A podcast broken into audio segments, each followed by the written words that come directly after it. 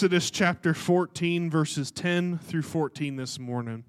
This is what the Bible says. It says, When Pharaoh drew near, the people of Israel lifted up their eyes, and behold, the Egyptians were marching after them, and they feared greatly.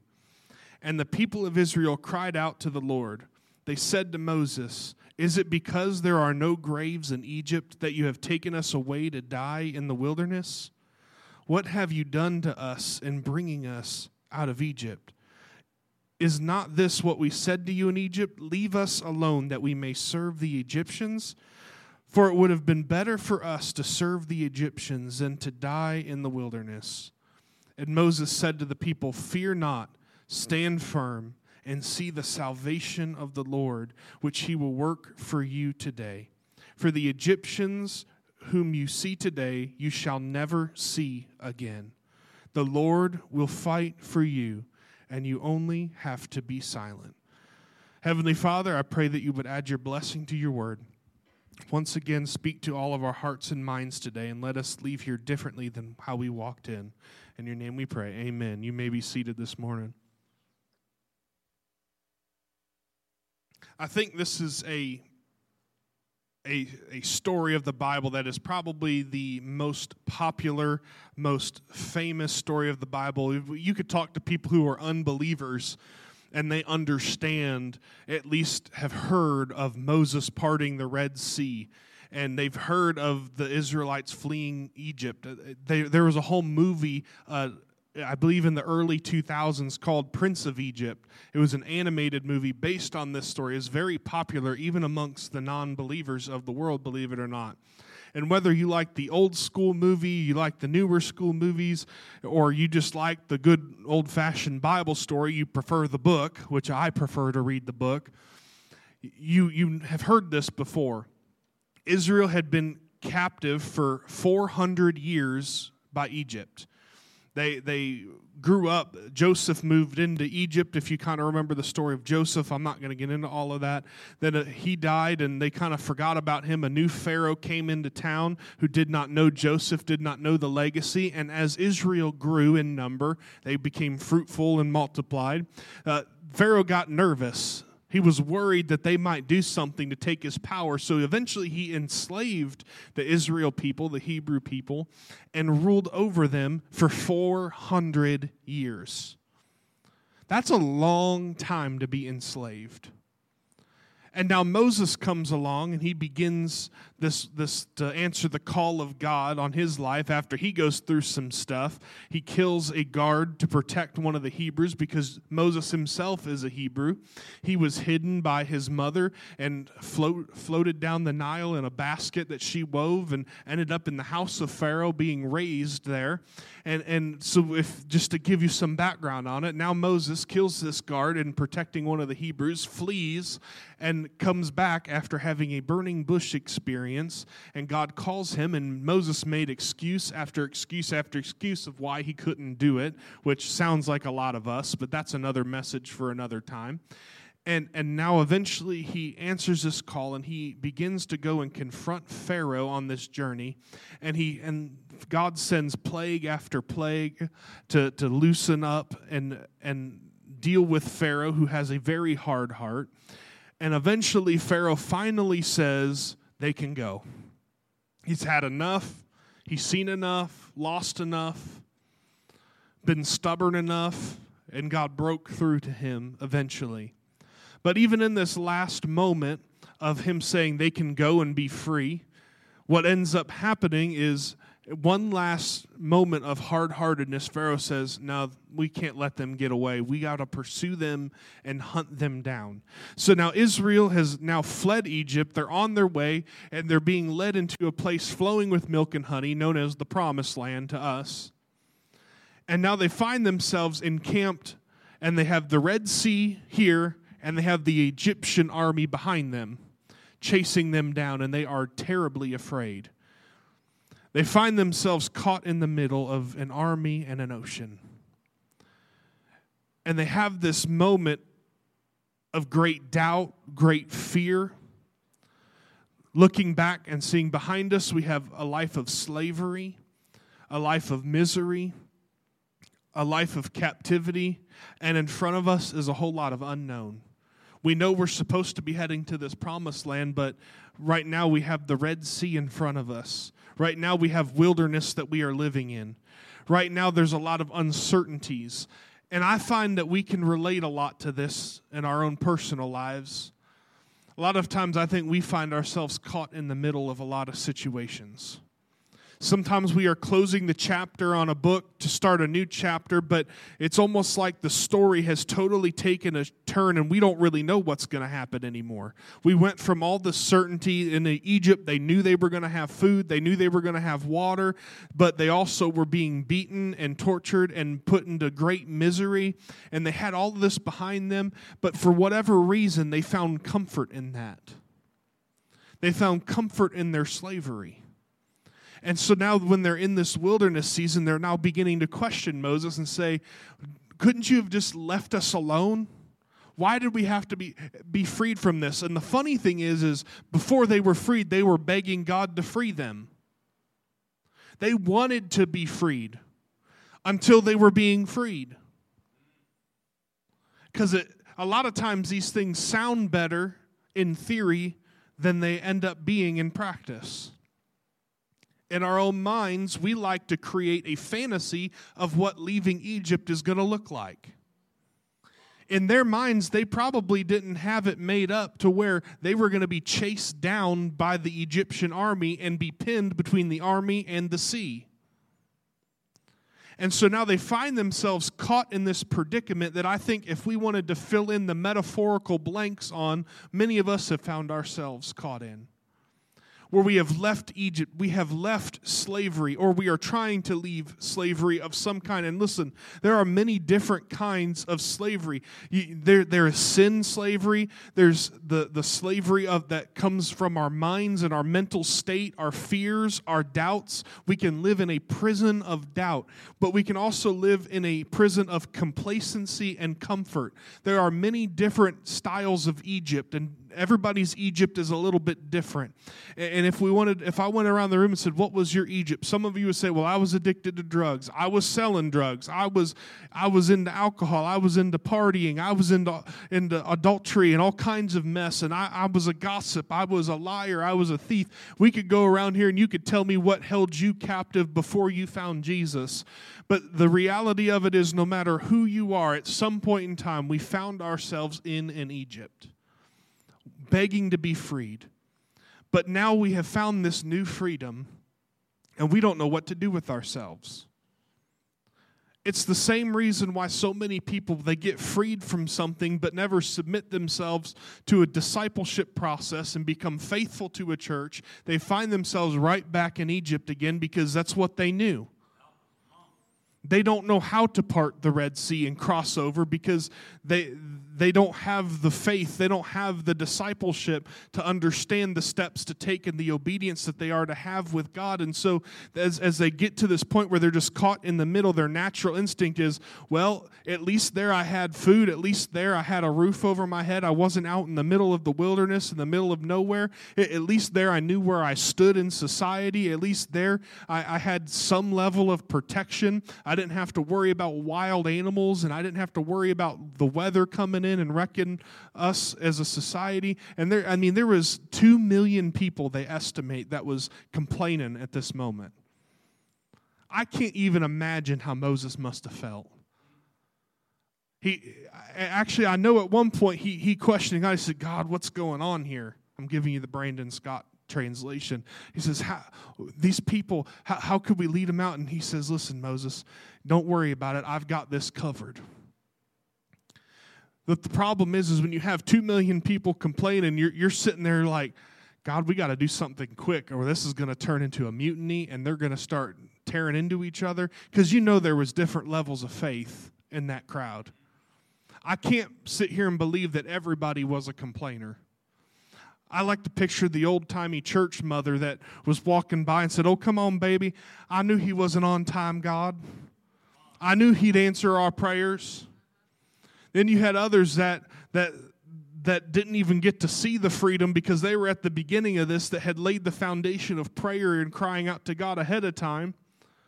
And then you have people that had just gotten so used to being in, in slavery that they may not have even wanted to leave. They probably were perfectly content with their life, but they're leaving because Moses showed up and pulled them all out of there, and they're like, I, I didn't even care to leave to begin with. Then you got people who wanted to leave until they were leaving and realized, oh, this is not what I thought it was going to be. Can we go back? You had all these different levels of faith and different levels of, of thinking in this situation, and it led to this chaotic moment.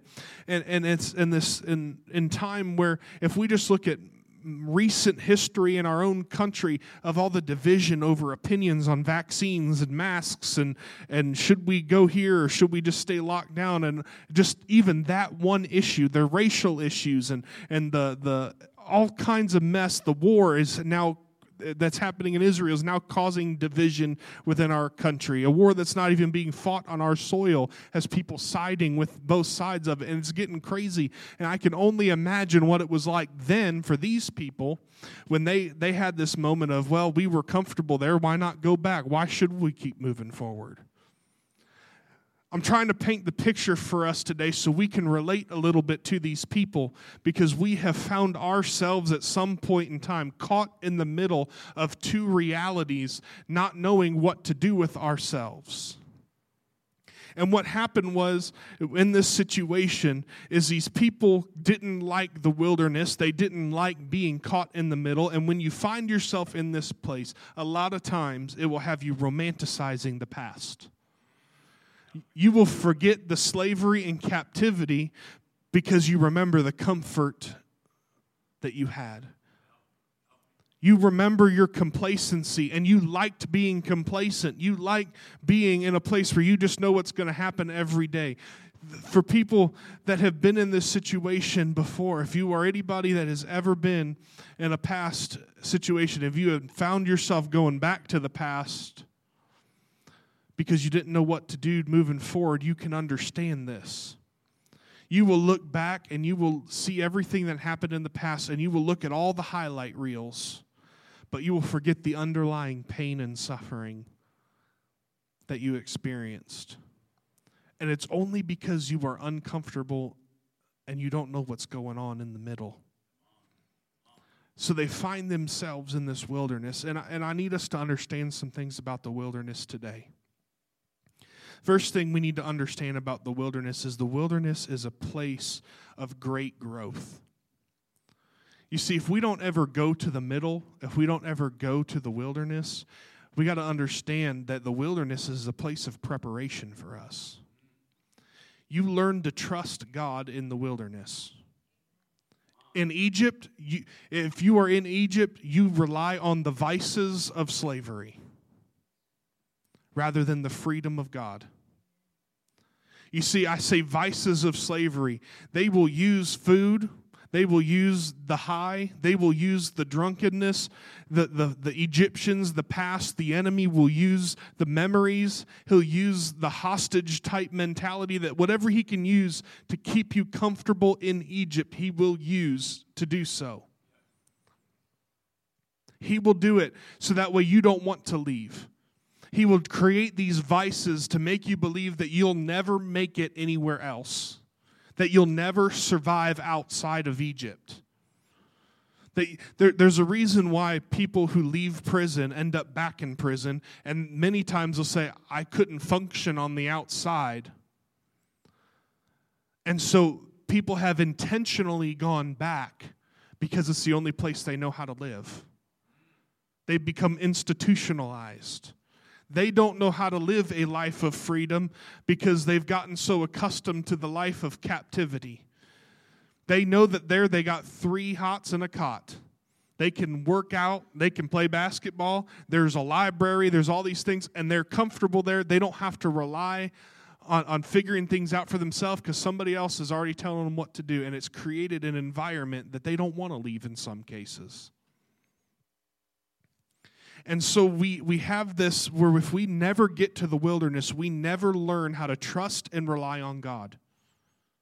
Because if you look later on in the story of Israel, even after they pass the Red Sea, which we'll get through here, get to here in a moment, but when they get out there, they're like, well, we had food in Egypt and now we're hungry. So God provided manna. Well, we were thirsty. At least we had water in Egypt. So God told Moses, hit that rock, and he did, and water flowed out for them to drink.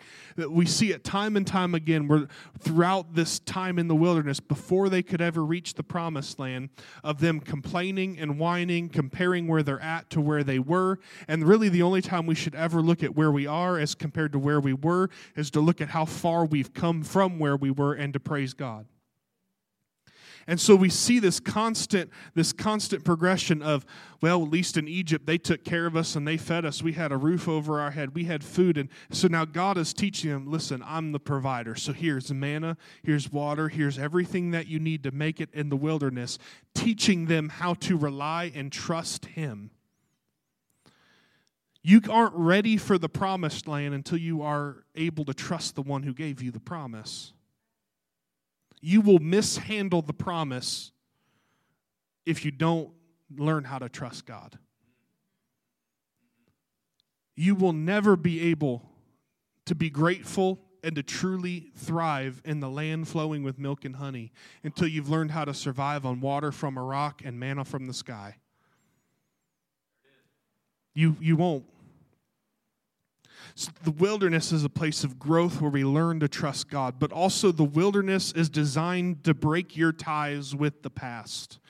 It's easy it's easier to get you out of Egypt than it is to get the Egypt out of you.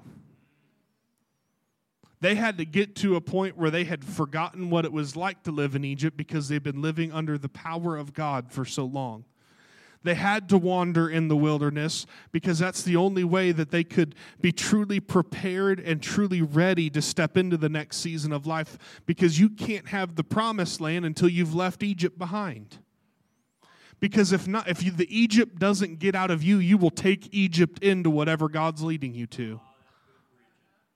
And whatever the Egypt is that is on the inside of you will corrupt the promise of God for your life.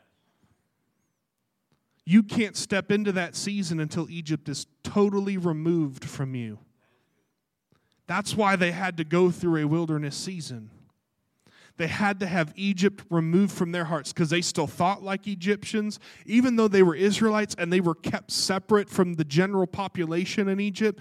They still were influenced by the culture, by, by the, the, the traditions. They still had some influence on them. They understood how they thought, they knew the way the society functioned, they understood the civilian life and how, how the government structure was set up, and, and they, they wanted they, they, God wanted to get that out of them and had to get that out of them before he could establish a covenant land with them and, and a new society and set up what would become the nation of Israel later.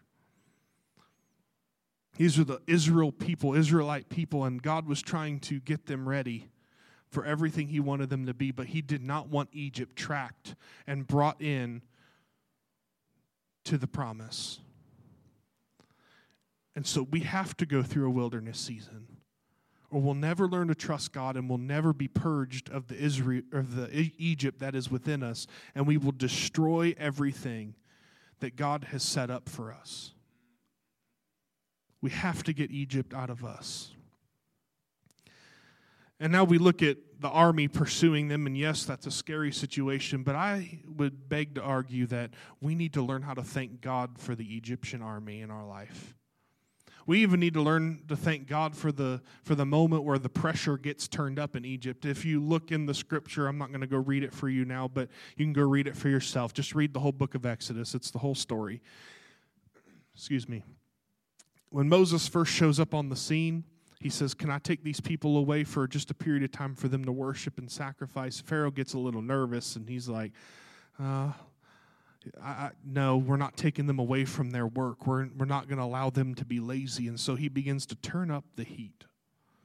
He takes away their straw. They got to go harvest their own straw to make these bricks to build. And he begins to put the pressure on and, and doesn't lower the requirement of bricks, but instead leaves it the same so that they have to continue on. The pressure begins to be turned up. And now this army is pursuing. And I truly believe that if it wasn't for the pressure and it wasn't for the pursuing army, that we would stay in the middle We would never leave the nest to spread our wings and fly towards God's promises for our life if it wasn't for the pursuing army.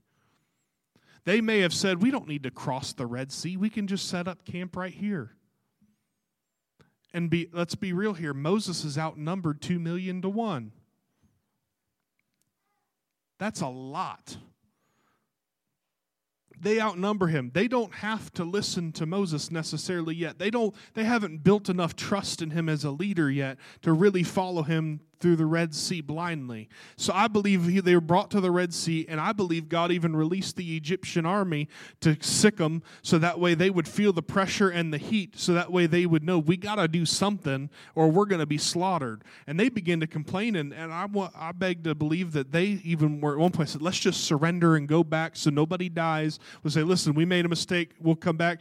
And I guarantee you, going back would have been the worst mistake of their life. It would have been 10 times worse, if not more, if they would have surrendered surrendered in that moment because they would have been punished for leaving. I guarantee you that. It is never the better option to go back, it always ends up worse than when you started there. And so they were in this moment, and if it would not have been for the army, they would have just said, Hey, we're comfortable here in the middle. Let's stay here. Let's set up camp here. We got this body of water. We can fish. We can build. We can start growing some crops. We, we know how to do that stuff. And, and, and they would have just stayed comfortable in the middle and never reached where God wanted them to be. So sometimes when that stuff from the past, when that Egyptian army is pursuing you, it, we have two options. We can surrender and go back, or we can use it as motivation to push forward. And I would encourage you today to push forward. We see in the scriptures that as the, the, the pressure is building, as the army is pursuing in Exodus 14, 22, or 21 and 22 it says, it says, Then Moses stretched out his hand over the sea, and the Lord drove the sea back by a strong east wind all night, all night, and made the sea dry land. I want to pause there for a moment. I don't know, I'm, I'm not the smartest or sharpest tool in the shed. Sometimes I'm a few fries short of a happy meal, if I do say so myself. I'm willing to admit that. But I think I am smart enough to figure out that if water sits on a piece of ground long enough, especially on the bottom of a sea, it's not going to be dry. But I, I look at this and I, I get to thankful, being thankful for the little parts and the details of the miracle that God performed. Because He didn't just drive the water back, He made the ground dry so that they did not sink in the mud. He truly established a path for them to walk through. And the Bible says, And the waters were divided, and the people of Israel went into the midst of the sea on dry ground, and the waters being a wall to them on their right hand and on their left. Uh, you see, we get to this point where the waters being split, they're walking through the sea. And I really uh, would like to know how that went that next day when the fish had to explain to their boss why they were late for work. It's a meme thing I saw a long time ago. Like, you aren't going to believe why I'm late because it took all night. And you know, we see this story, and there have been scholars that have argued that, well, you know, the, the Red Sea really isn't all that deep. We believe it was only anywhere from six inches to two feet of water at that point in time. And there's all these different arguments for that. I'm like, stop downplaying the miracle of God because when you tell me that, I start getting excited that God was able to wipe out the entire Egyptian army with six inches to two feet of water. So, either way, it's still a phenomenal miracle that God performed. You see, as they cross over this sea, as they were caught in the middle, this was a moment where they realized that God does have something for us.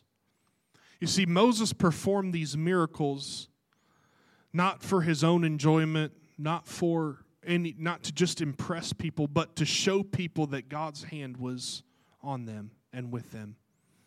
And uh, we really need to understand today that when we are caught in the middle, when we are stuck in this place, that God's hand is on us. If He's brought you out of Egypt, He's not just going to leave you in the wilderness to die if he's taken you from Egypt to the wilderness, you're only halfway there. There's even a song written about being halfway there. I'm not going to sing it for you. but if you know some of the older music of the 80s and such, you'll, you'll know that what, I, what song I'm talking about. But you're only halfway there.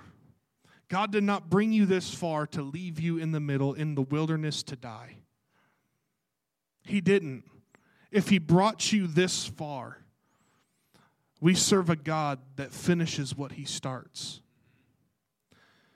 Philippians 1 6 tells us this, and I am sure of this, that he who began a good work in you will bring it to completion at the day of Jesus Christ. He will not leave you unfinished, he will not leave your story unwritten. The only way it doesn't get finished is if you stay in the middle and you don't cross over and follow. You see, we see this story, they cross over and I love the sea because these people looked at the sea as like this, almost like being backed into a corner. And rather than just the doorway for them to step into their promise. See, the Red Sea served a purpose. It wasn't to stop the Israelite, it wasn't to corner the Israelites in. The whole purpose of the river and that obstacle that they had to go through, that challenging part of the journey they had to go through, that moment they had to go through, was not to stop them or to destroy them, it was to protect them, believe it or not. It was to shut the door on the past, like we read at the beginning, where God says, and Moses says, These Egyptians you see now, you will never see again. There is a moment in time where we have to make up our mind that we are going to go through on dry land. We are going to trust God who has parted the sea for us, who has made a way for us to leave the past behind. And you see, this Red Sea represents that moment of when we cross through and we get to the other side. Uh, there's the Exodus is really reminiscent and really a representative, that's the better word, of our faith in Christ. We were all in Egypt, and then we get saved, and then we come to this moment where we have to leave our old life behind, where it has to be washed away in the Red Sea, which just paints a picture to me of the blood of Christ being a Red Sea, red like his blood flowing from that cross. As we cross through that Red Sea, we now leave everything of our old life behind as it is destroyed and washed away by His blood. And we now step into a new freedom, a new journey of being molded and shaped into His image and His glory, to step into His promises of all that He has for us. But it only happens in these moments of where we have to make a decision of are we going to surrender or die at the hands of the Egyptians are we going to follow the voice of God and we are, are we going to cross through this sea and trust in Him? Because once you cross through the sea, there's no turning back. And we should thank God that there's no turning back. Because none of us should ever desire to go back to Egypt. And you see, we wonder how well, how do we make this happen in our life? First, you need to understand you don't make it happen, God does. I'm going to leave you all with this today. Like I said, when God brings you out, He intends to finish what He started in your life. Like God said earlier in the scripture, He said, All you have to do is be silent. that was a good time to take a drink of water so you could stew on that for just a moment. When you look at the Hebrew word for silent, I'm not even going to try to pronounce it. That's not my thing, but I will tell you what it means when you study this, and if you don't believe me, I'll show you my references after church if you want to see them. There, there is a there's a root word at it that connects it, and there's a bunch of words that it's connected to. But at the root of the word, the Hebrew word there for silent, it has a few different meanings and that it implies to go along with be silent. It says, believe it or not, to plow, to be deaf, or to be at peace. I just so it is by God moving in me during my studies that I even looked these words up. It was one of those things where I felt like the Holy Spirit said, "Look up what I mean by be silent." And he showed me to plow, to be deaf, and to be at peace. So this word is implying more than just keeping our mouth shut and holding still. Because you see, when, when we get to a moment of crossing the Red Sea, God isn't going to cross it for us. He'll just make the path and we got to follow it. So it says to plow, it means to move forward, to plow forward regardless of what's in front of you. Don't stop moving forward. to cross the Red Sea. When it says to be deaf, it means don't listen to the enemy coming from behind. I, I, was so blown away studying this. To be deaf, it tune out. Don't listen to. Be deaf to the water that's on either side of you because i'm sure that there that water could be heard i'm sure that as that wind blew the bible says it was an eastern wind that blew to separate the waters i believe with everything in me that you could hear that wind and you could hear the water being pushed back and it would be easy to look at that and be like oh, this doesn't sound so good. This sounds like at any moment we're going to be drowned in, in this just as well. And you could hear the footsteps and the chariots and the shouts of the Egyptian army behind you, and you could easily think, I'm going to die. I'm not going to make it through this. But when he says, be deaf, he's saying, do not listen to what is happening around you. Be deaf to it. Focus on my voice. Move forward. And then finally, be at peace being at peace, meaning trust in God to lead you through it. If we keep moving forward, and, and especially if we are deaf to the Egyptian army behind us in the water to the left and to the right, they really only had one direction they could go. When we are in that situation, we can have peace. And we can trust God that we will make it to the other side. And you see, like I said, that that Red Sea was designed to protect them, not to destroy them. But you see the blood of Christ as they crossed through that sea. They Moses turned around and released this moment as that last Israelite crossed over, released the sea to crush, and it wiped out the entire Egyptian army.